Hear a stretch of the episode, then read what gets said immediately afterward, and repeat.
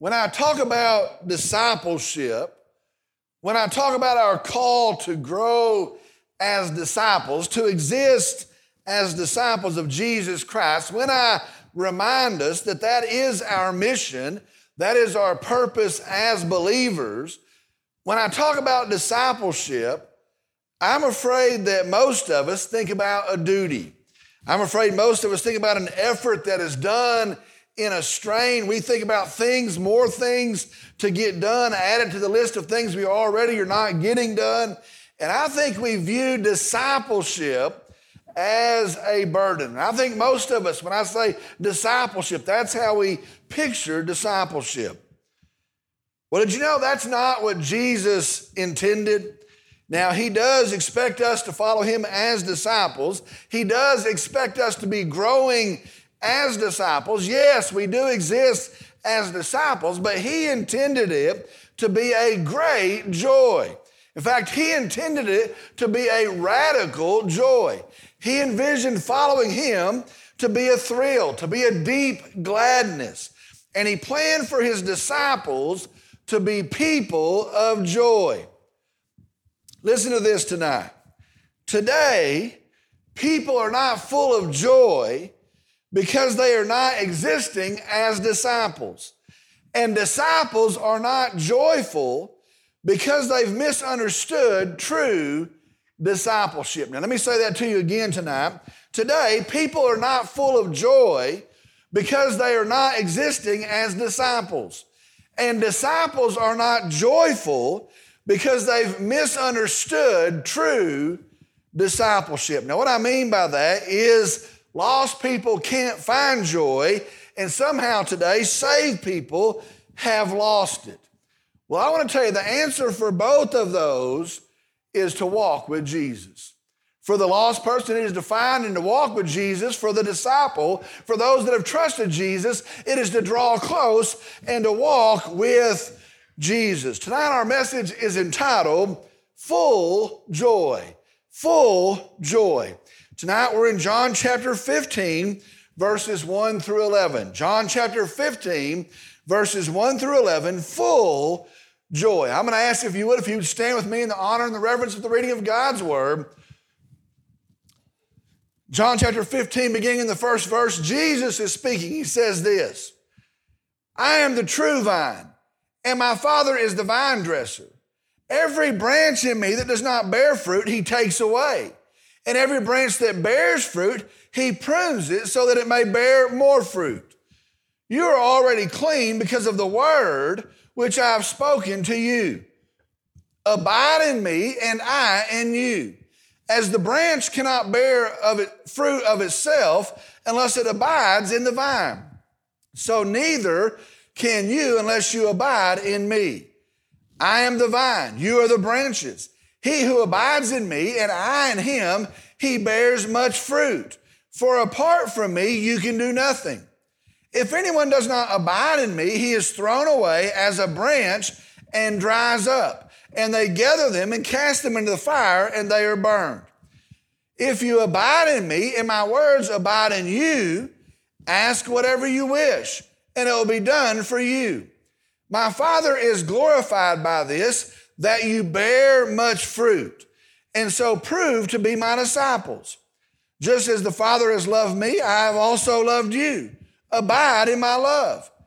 If you keep my commandments, you will abide in my love, just as I have kept my Father's commandments and abide in his love. Verse 11, these things I've spoken to you so that my joy may be in you and that your joy may be made full. Let's go to the Lord in prayer. Dear Heavenly Father, we come tonight. We're thankful for this night. We're thankful for this opportunity. We do not overlook it. We're thankful for the opportunity to come and to join together and to praise you and to worship you. And I pray that's our hearts tonight. Lord, I'm thankful for your word that we have, that we hold, that we study tonight. I pray that you would speak to us, that we would hear your voice tonight, that we would be encouraged and comforted, led, directed through your word. Lord, I pray that it would truly be, as we've been saying, a supernatural event. Not a lecture, not a thing to pass through, not a passing on of information, but a time when we hear the voice of our God. Lord, I pray the fruit of that is, again, that you would be known, that you'd be glorified, that the lost world, that they might hear, that they might listen in, and they would hear of our Savior, Jesus. And that tonight, this very night, might be the night of their salvation. Lord, we come and we just tell you we love you tonight. We worship you tonight. We exalt you. We hold up your name. And I pray all of this in Jesus' name. Amen. You may be seated. Have you noticed how bitter the world is lately? How foul people are, how mean people are. As you look around and watch the world today, have you noticed how mean people are? I was watching a video recently of a professional baseball game. In the video, it was a great day for a baseball game. The sun was out. It was a great afternoon. It was a great game that was going on. There were hot dogs and cotton candy. The stands were full. There were kids there. They had their baseball gloves on and people with their favorite jerseys, and they were cheering. And it was a great day for this baseball game. And on this video, there's some lady, and she starts yelling at a man. Evidently, he was yelling for the other team. I don't know what had gone on, but she starts yelling at this man. So the man punches the lady. This man, he wears back and he punches the lady. And so a man with the lady hits a man with that man. He doesn't hit the man that hit the lady. He hits a man standing beside that man. And so it starts a melee. Two other guys jump their seats, and one of them hits another man. One of them shoves the lady, the original lady. People start throwing their Cokes, their hot dogs, $12 each, $14 each. They come wailing in on them. The police came, the security came, and they took them all away. I was watching that video, and I just kept thinking, At a game. This happens at a game. That is our world. I don't know what's wrong with it. It is mad. It is bitter. And here's the crazy thing. That's normal. It's crazy, but it's normal for the lost world. What's absurd is when that takes hold in believers, when we become mean, when we become unforgiving, we become upset as believers. Friends, listen very carefully tonight. We are to be people not of anger, not of resentment, not of stewing bitterness. We as followers of Jesus Christ are to be a joyful people. We are to be a joyful people. Well, tonight Jesus, in our verses, is going to tell us how we can exist as believers in this world as joyful people. Now, I'm going to start with verse 11, and then we're going to go back and look at the preceding verses, the verses ahead of it. But I'm going to start tonight with verse 11. Let's begin there. Here we go.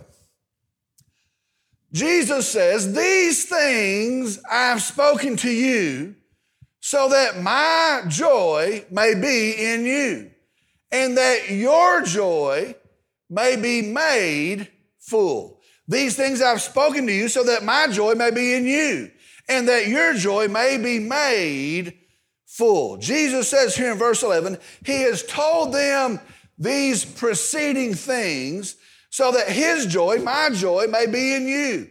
He's saying that so they may possess the joy of Jesus. Now think about that, the actual joy of Jesus. Can you imagine? And that your joy may be made full.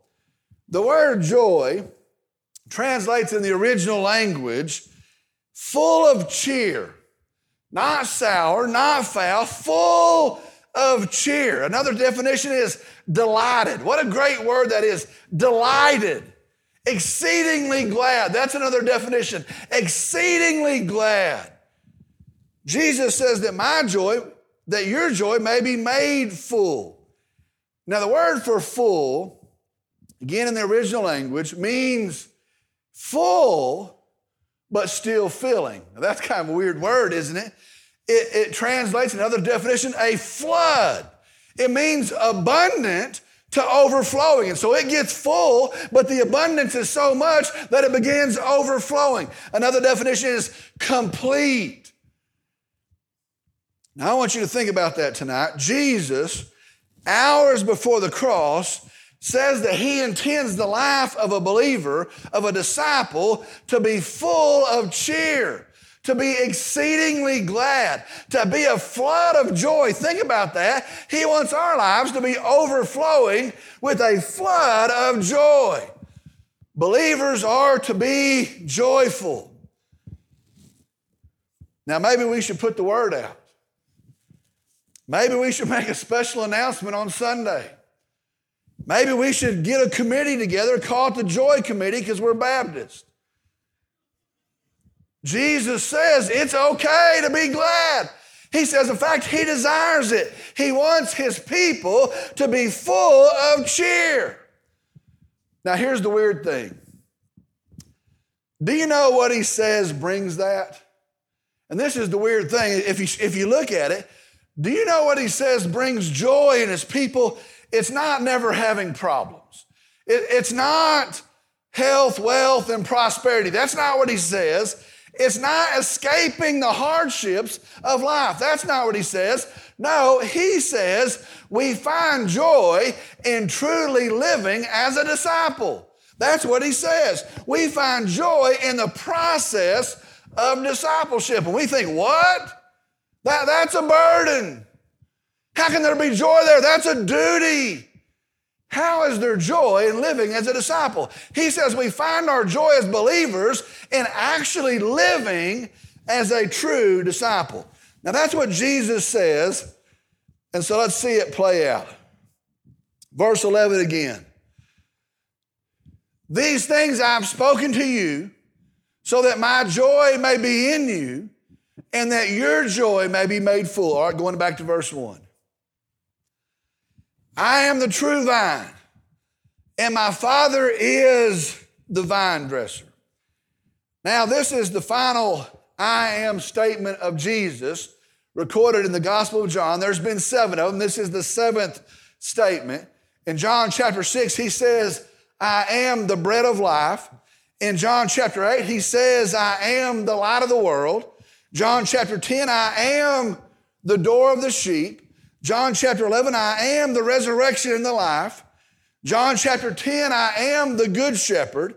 John chapter 14, I am the way, the truth, and the life. And now in John chapter 15, he says, I am the true vine. Now understand tonight, in the Old Testament, Israel was symbolically referred to as the vine, or as a vine. And you can go back and look, there's several verse references referring to Israel symbolically as a vine. Now, however, they as a vine only produced either no fruit or bad fruit, rotten fruit. Being in Israel, being in that vine, produced no fruit. And so Jesus now here says, I am the true vine. I am the vine. Now think about that for a second. The vine is the source of life. The vine is the source of strength. The vine is what sustains the branches. That's the reality. That's the picture he's painting. It is the vine that sustains the branches. Well, Jesus uses that picture. He says, I am the true vine. He says, my Father is the vine dresser, meaning my Father is the gardener. He is the one that tends the vineyard. He is the vine dresser. Verse 2. Every branch in me that does not bear fruit, he takes away. And every branch that bears fruit, he prunes it so that it may bear much fruit. Now listen, that's the work of the Father, not my work, not the church's work. That's what the Father does. Every branch in me that does not bear fruit, he takes away. And every branch that bears fruit, he prunes it so that it may bear more fruit. The vine dresser, the one that tends the vineyard, he would come along And as he checked on the plant, if the branch, or it had a branch that was dead, he would cut it off and he would remove it. It served no purpose. It would produce no fruit. It was a dead branch, and so he would cut it off and he would take it away.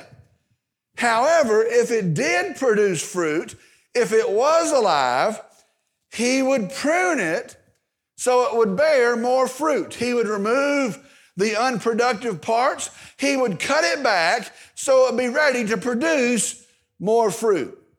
Now, the Greek word here for prunes, he pruned it, he prunes it, actually translates, he cleanses it or he cleans it.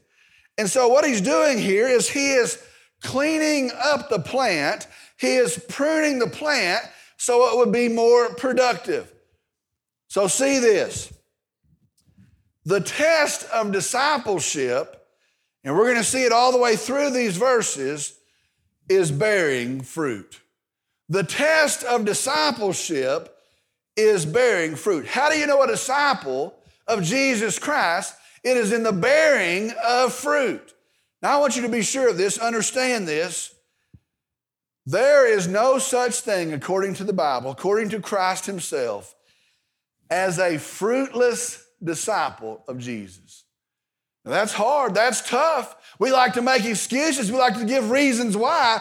The testimony of Scripture is there is no such thing as a fruitless disciple of Jesus Christ. The test is fruitfulness. Now, be sure and hear me. We're not saved by bearing fruit, but because we are saved, we do bear fruit. All right, verse 3. Now, verse 3 is a great verse. You are already clean because of the word which I have spoken to you. You are already clean because of the word which I have spoken to you.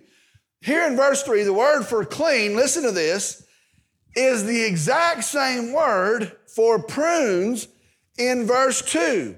And so what it is saying is, you are already cleaned up. You are already pruned, Jesus says, because of the word which I have spoken.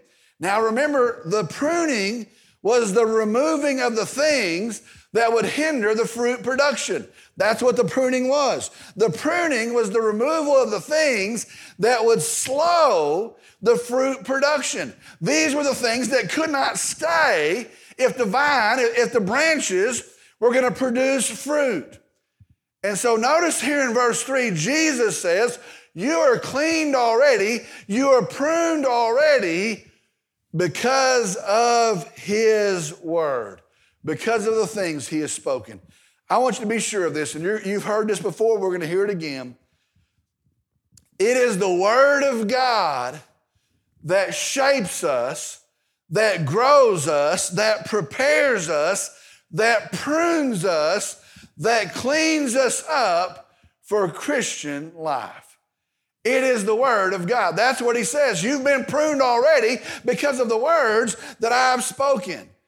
Listen, the way that we grow and produce and thrive as disciples of Jesus Christ is to be in the word of God. You cannot, will not grow as a disciple of Jesus Christ apart from being in the word of God. It's not negotiable. Now, the truth is this, the flip side of that, and you will continue to bear more fruit the more time you spend in the word of God. That's what that's saying. The more you spend time in the word of God, the more fruit you will bear. All right, verse 4. Jesus says, abide in me and I in you. As the branch cannot bear fruit of itself unless it abides in the vine, so neither can you unless you abide in me. Verse 5 with it. I am the vine. You are the branches. He who abides in me and I in him, he bears much fruit. For apart from me, you can do nothing. The word abide here, it means to remain, to stay, or here's my favorite one, to be present with. to stay with, to remain with, to stay present with. Jesus says, as a disciple, we must abide in Him. We must stay with Him. We must be present with Him. The branch alone is nothing. The branch alone can do nothing. Now think about that. If you have a pecan tree in your backyard and you go out there to your pecan tree and you find a branch and the branch is big and it's fruitful and got pecans all over it last year, and you take that branch and you break it off or you cut it off, that branch is done. Yeah, but I remember when that branch is done. That branch will bear no more fruit. We have to remain in Christ. We have to be present in Christ. Let me tell you something. Today, the church has become a mess by allowing people to think, in fact, I'll just go ahead and say, by teaching people to think that you can receive Jesus and you can believe in Jesus and somehow not be in Jesus. And that's what we've taught in the church. I don't know how long we've been teaching that, but we teach folks, you know what, if you'll just get saved, if you'll just settle that, there's nothing more to think about. You're going to heaven. We've got that situated, and then we just go back to the world. Well, listen to me. Discipleship, the fruit of being saved, is being in Jesus. Walking with Jesus, knowing and growing in the truth of Jesus. Here's an important question. What is the fruit? That's an important question. We're to bear fruit. Verse 2 says more fruit. Verse 5 says much fruit. We're to bear fruit. What is the fruit? Now, I'll just tell you, there's a lot of answers given. Now, there are a lot of lists that folks have made that these are the fruit. I saw one this afternoon. Here are 7 things that are entailed in the fruit. Another one, here are 7 things, 8 things that are entailed in the fruit. Good works, obedience, people getting saved, leading people to Christ. Now, those are pieces, but I want you to see this. Listen very carefully. It is the substance of the vine that flows through the branches. Now hear that again. It is the substance of the vine that flows through the branches. And so very simply, if Jesus is the vine, it is Christ that flows through the branches, and so Christ likeness is the fruit. Do you understand that? If Jesus is the vine, He's the substance that flows through the branches, and so Christ's likeness is the fruit. The fruit that we, the branches, are growing in is Christ's likeness. Now, what that means is, once you put your faith in Jesus Christ, once you are a disciple of Jesus Christ, we're loving like Christ. We're holy like Christ. We're reaching out to the lost like Christ. We're kind. We're humble like Christ. We're joyful. We're fair. We're just like Christ. Christ's likeness is the fruit. Verse 2 says it should be increasing. Verse 5 says it should be increasing. Newsflash tonight. Big deal tonight. Here's the big deal. Christians are to be growing in Christ's likeness. That's the deal. Christians are to be growing in Christ's likeness, period.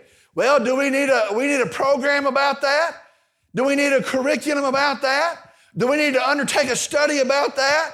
Do we need a $99 a person ladies weekend that's simulcast about that? No, listen to me. Here's the truth. Christians are to be growing in Christ likeness. Well, that seems pretty simple. It is simple. That doesn't seem like we ought to have to sell a whole bunch of books about it. No, Christians are to be growing in Christ likeness. That's what Jesus says. Now, here's the cool thing. If we will abide, it happens. Do you know that? If we'll abide in Christ, it happens. If we will actually abide in Christ, I'll promise you the reality is you'll become more like Christ. And you'll be more like Christ this month than you were 3 months ago if you're actually abiding. And you'll be more like Christ this year than you were 3 years ago if you're actually abiding. And you'll be more like Christ this year than you were 30 years ago if you're actually abiding. When we abide, we become more like Christ. And the truth is, Christians are to be growing in Christ's likeness. Verse 6. If anyone does not abide in me, he is thrown away, wow, as a branch and dries up, and they gather them and cast them into the fire, and they are burned. There's a whole bunch of folks that try to explain this away. They try to do all sorts of gymnastics to make it nicer than it is. Here's what it says. If anyone does not abide in me, he is thrown away as a branch and dries up, and they gather them and cast them into the fire, and they are burned. In John's day, with a distorted idea of Jesus and with a distorted idea of the gospel, there were people professing to be believers, but they were not. Now, the reason is they didn't know the truth. They'd changed the definition of who Jesus is. They'd changed the definition of the gospel. And so they're in the church and they're saying, yes, we're believers. Yes, we follow Jesus, but they didn't follow Jesus. They weren't abiding in him because they didn't know him. Let me tell you something. It's the same today. If you do not know the truth of Jesus, and if you do not know the truth of the gospel of Jesus, you may think you're saved. You may have a whole bunch of similar words and you may be able to say those words, but you're not abiding in the vine. And the warning is those not in the vine are dead. They're spiritually dead. And they will be gathered up for an eternal judgment. That is the truth. That is the terrible reality. Listen very carefully. And this verse is not there to kick them. This verse is not there to laugh at them. This verse is there that they would be warned. This verse is there that they would believe. You see, the goal is always belief. That's why the warning is here. The goal is that they would turn and they would see and they would repent and they would believe. That's the heart of our Savior Jesus who so loves. And so he's not kicking them while they're down. The goal is that in the warning, they would realize and they would turn and believe. Listen to me tonight. If you're hearing this and you're not growing in Christ's likeness, and if you're not abiding in the vine, and if you do not know Jesus, his heart for you tonight in love is that you believe. His heart for you is that you believe. Verse 7. Jesus goes on, if you abide in me, and my words abide in you, ask whatever you wish and it will be done for you.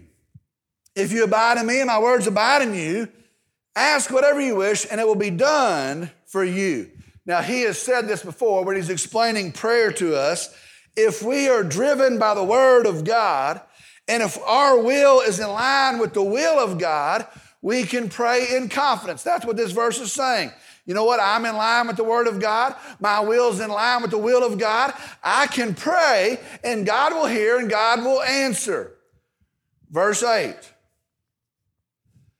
My Father is glorified by this, that you bear much fruit, and so prove to be my disciples. Verse 8 says, the Father is glorified in disciples that are growing as disciples. He is glorified in disciples that are growing in Christ's likeness. That is pleasing to him. Now again it says, this is the proof of a person that is saved. They are bearing fruit and it is evident.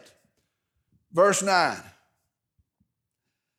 Just as the Father has loved me, I have also loved you. Abide in my love.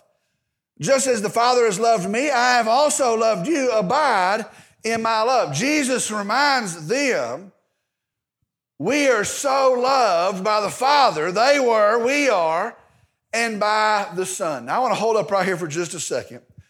I don't know if I've said this in a while, but friend, I want us to be very certain tonight. You are right now so loved by God. I want you to hear that. That's the theme of this whole book.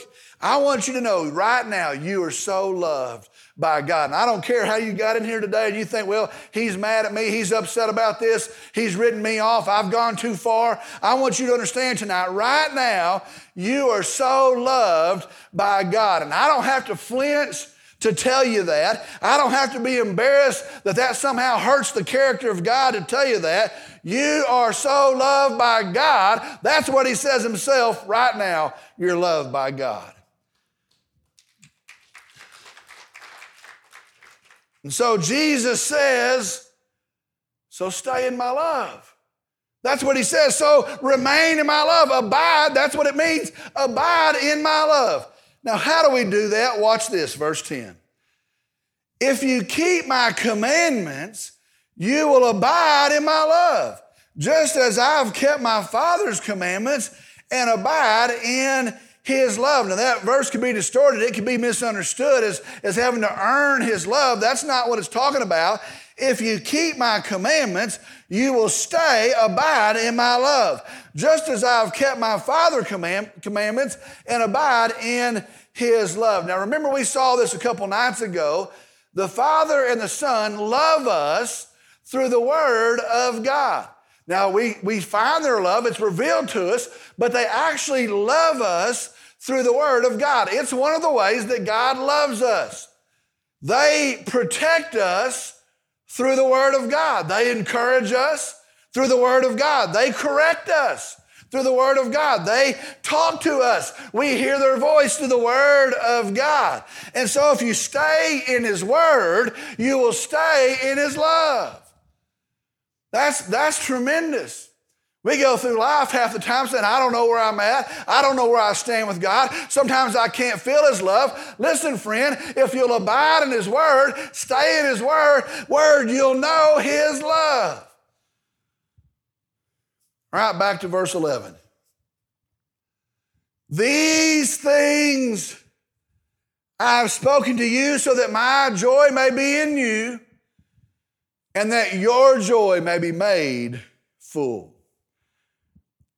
Jesus says, these things I've spoken that you'll have joy and that your joy will be made full. Now listen, if you're here tonight and you want to walk in joy, if you want to be filled with cheer, if you want to be flooded over, running over in joy, these are the things that bring joy.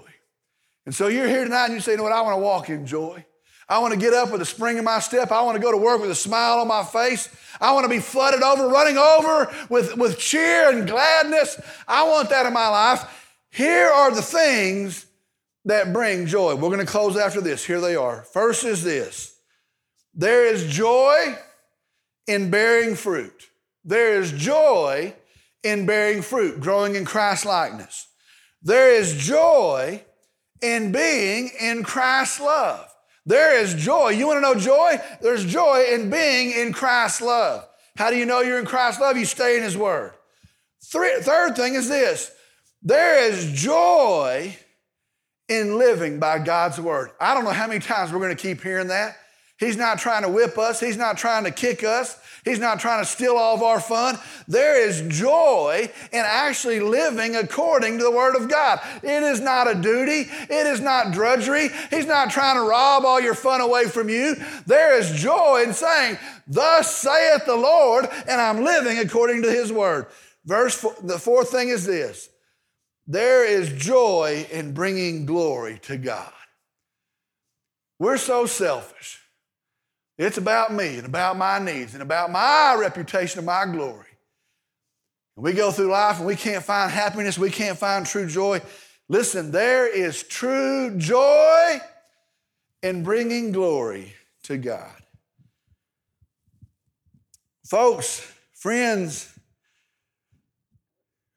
aren't you tired of bitter? And aren't you tired of mad? And aren't you tired of grudges and trudging through life, just trying to know if I can make Christmas, if I can just make it to spring, just plodding through the days of life, grinding it out? Aren't you tired of that? There is true joy in living as a disciple of Jesus Christ. There is joy tonight in Jesus. Let's pray. Dear Father, we come and we're so thankful tonight that you tell us walking as a disciple, living as a disciple, it's not a burden. You're not trying to crush us.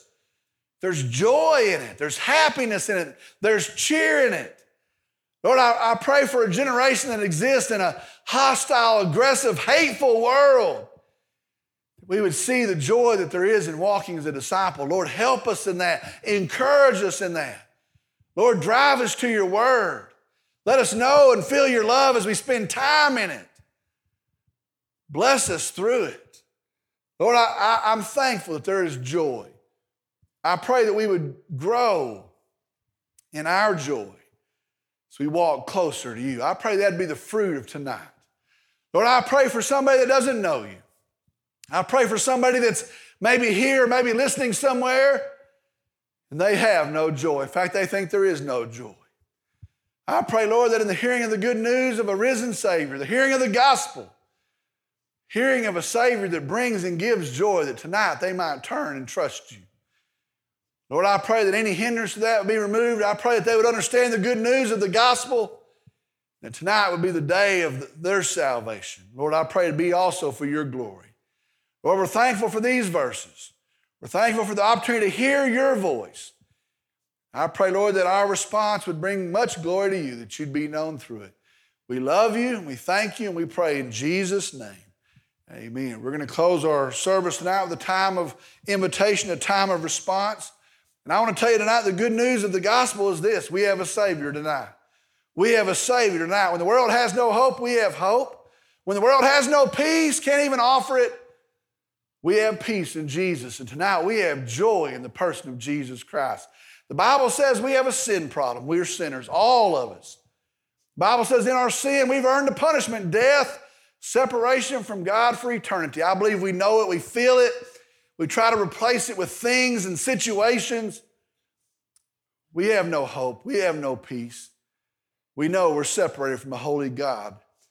The Bible says that God so loves us, and that's what this is about. He so loves you that he sends his one and only Son, his only begotten Son. He comes, he lives a life, he never sins.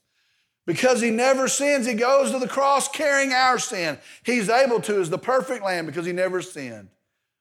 He goes to the cross of Calvary. There he pays for it. There it's settled in him.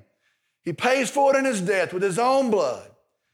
They take him off the cross, they put him in a grave, and 3 days later he walks out of the grave and he stands as the risen Savior. The payment is received, it's paid, and he stands as the King of Kings, the Lord of Lords, the hope for sinners. The Bible says if we will trust him, turn to him as our Savior, we will be saved. If you've never trusted Christ tonight, trust him tonight. Turn to him tonight. He will save you tonight. If you're here, you're listening, and you've trusted in Christ, but you've never followed in believer's baptism, I want to encourage you as well to step out and say, you know what, I want to follow in believer's baptism. I want that testimony to stand in my life, a celebration of what we believe of Jesus, not part of our salvation, but pointing to our Savior of that salvation. You come as well. We'll set a date. It'll be a great day of celebration, a great day of testimony. If you're looking for a church home and you prayed about it, you believe God has led you here, you come as well. Together we'll serve for his glory, upholding his word until he comes again. Maybe on this Wednesday night you want to come pray at an altar. Maybe you want to come pray with me. Maybe you want to pray for this effort that God will take it, multiply it, and bless it. I'm going to ask that no one would stir about, no one would head for an exit. You pray for those who are making decisions. We'll be done in just a moment.